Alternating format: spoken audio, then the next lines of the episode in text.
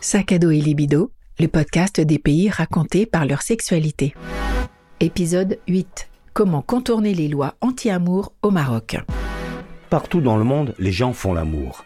Et jeunes ou moins jeunes, ils n'attendent pas forcément d'être mariés pour ça.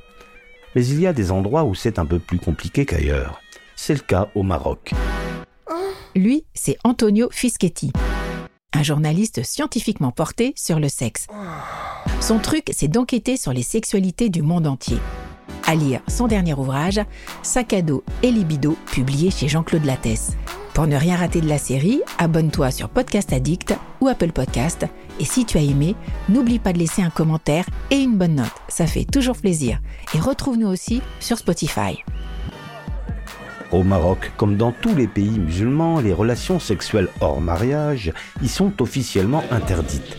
Un garçon et une fille ne peuvent même pas se promener en se tenant la main dans la rue. Et trouver un lieu tranquille pour se livrer à des rapprochements plus intimes est encore plus difficile.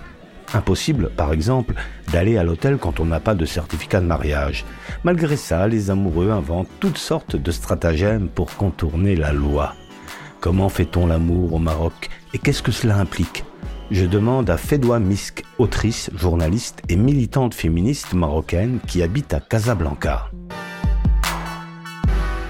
Fedoua Misk, bonjour. Bonjour.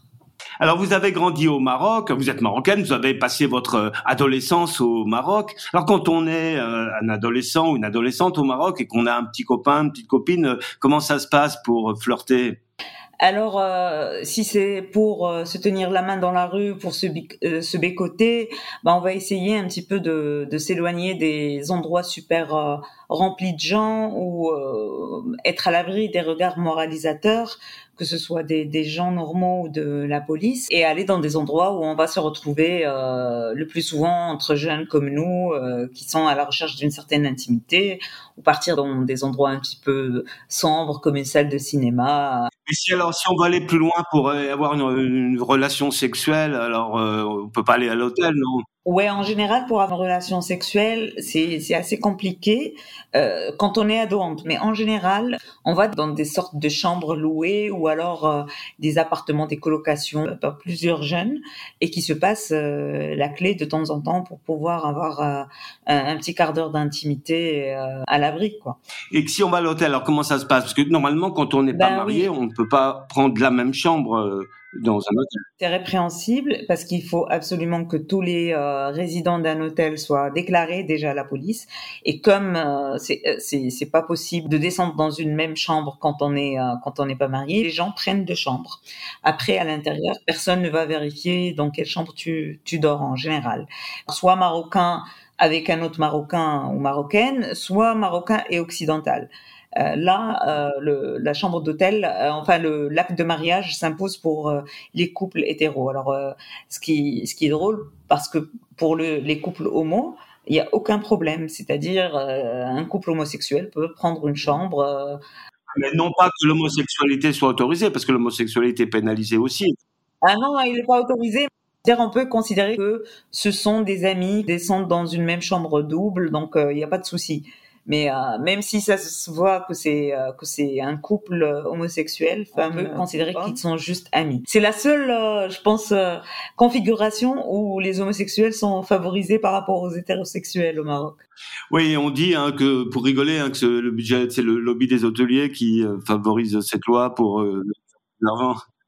Ouais, ouais, absolument, absolument. On rigole avec ça. C'est parce que mine de rien, les seuls bénéficiaires de cette euh, folie-là, de cette interdiction, c'est vraiment euh, les hôteliers qui euh, offrent deux chambres à la place d'une. Ce qui est certain, c'est qu'il y a une certaine tolérance tant que la personne ne, ne crée pas de problème et n'attire pas de l'attention sur elle. C'est-à-dire si c'est un couple, un couple tranquille, personne ne va aller euh, frapper à leur porte et leur dire est-ce que vous êtes mariés ou pas? Ben, on les laisse même, même en sachant personnellement qu'ils sont pas mariés. Sachez que si vous êtes un ou une occidentale et que vous voulez aller à l'hôtel avec un ou une marocaine, il vous faudra louer deux chambres, comme les habitants du pays. Mais entre couples de touristes, pas de problème. On peut se promener main dans la main et prendre une seule chambre sans être marié. Chaque fois que nous profitons de ce plaisir, ayons tout de même, par solidarité, une pensée pour les Marocaines et les Marocains qui en sont privés. En 2019, la journaliste Adja Raissouni a été condamnée à un an de prison pour avortement et relations sexuelles hors mariage. Depuis, ils sont de plus en plus nombreux à se battre contre l'hypocrisie de la société marocaine, notamment à travers le collectif auto-baptisé Les Hors-la-Loi, qui milite pour l'abrogation des réglementations anti-amour. Car au Maroc, comme partout, la démocratie passe aussi par le sexe. Et si tu veux continuer ce voyage dans les sexualités du monde entier, il y a le livre d'Antonio Fischetti, Sac à dos et libido, publié chez Jean-Claude Lattès, et ses chroniques dans le magazine voyageur AR. AR comme aller-retour. Pour ne rien rater de la série, abonne-toi sur Apple Podcast ou Castbox et si tu as aimé, merci de nous laisser un commentaire et une bonne note et retrouve-nous aussi sur Spotify. Dans le prochain épisode, comment font les Islandais pour faire des rencontres amoureuses sans tomber sur un cousin ou une cousine?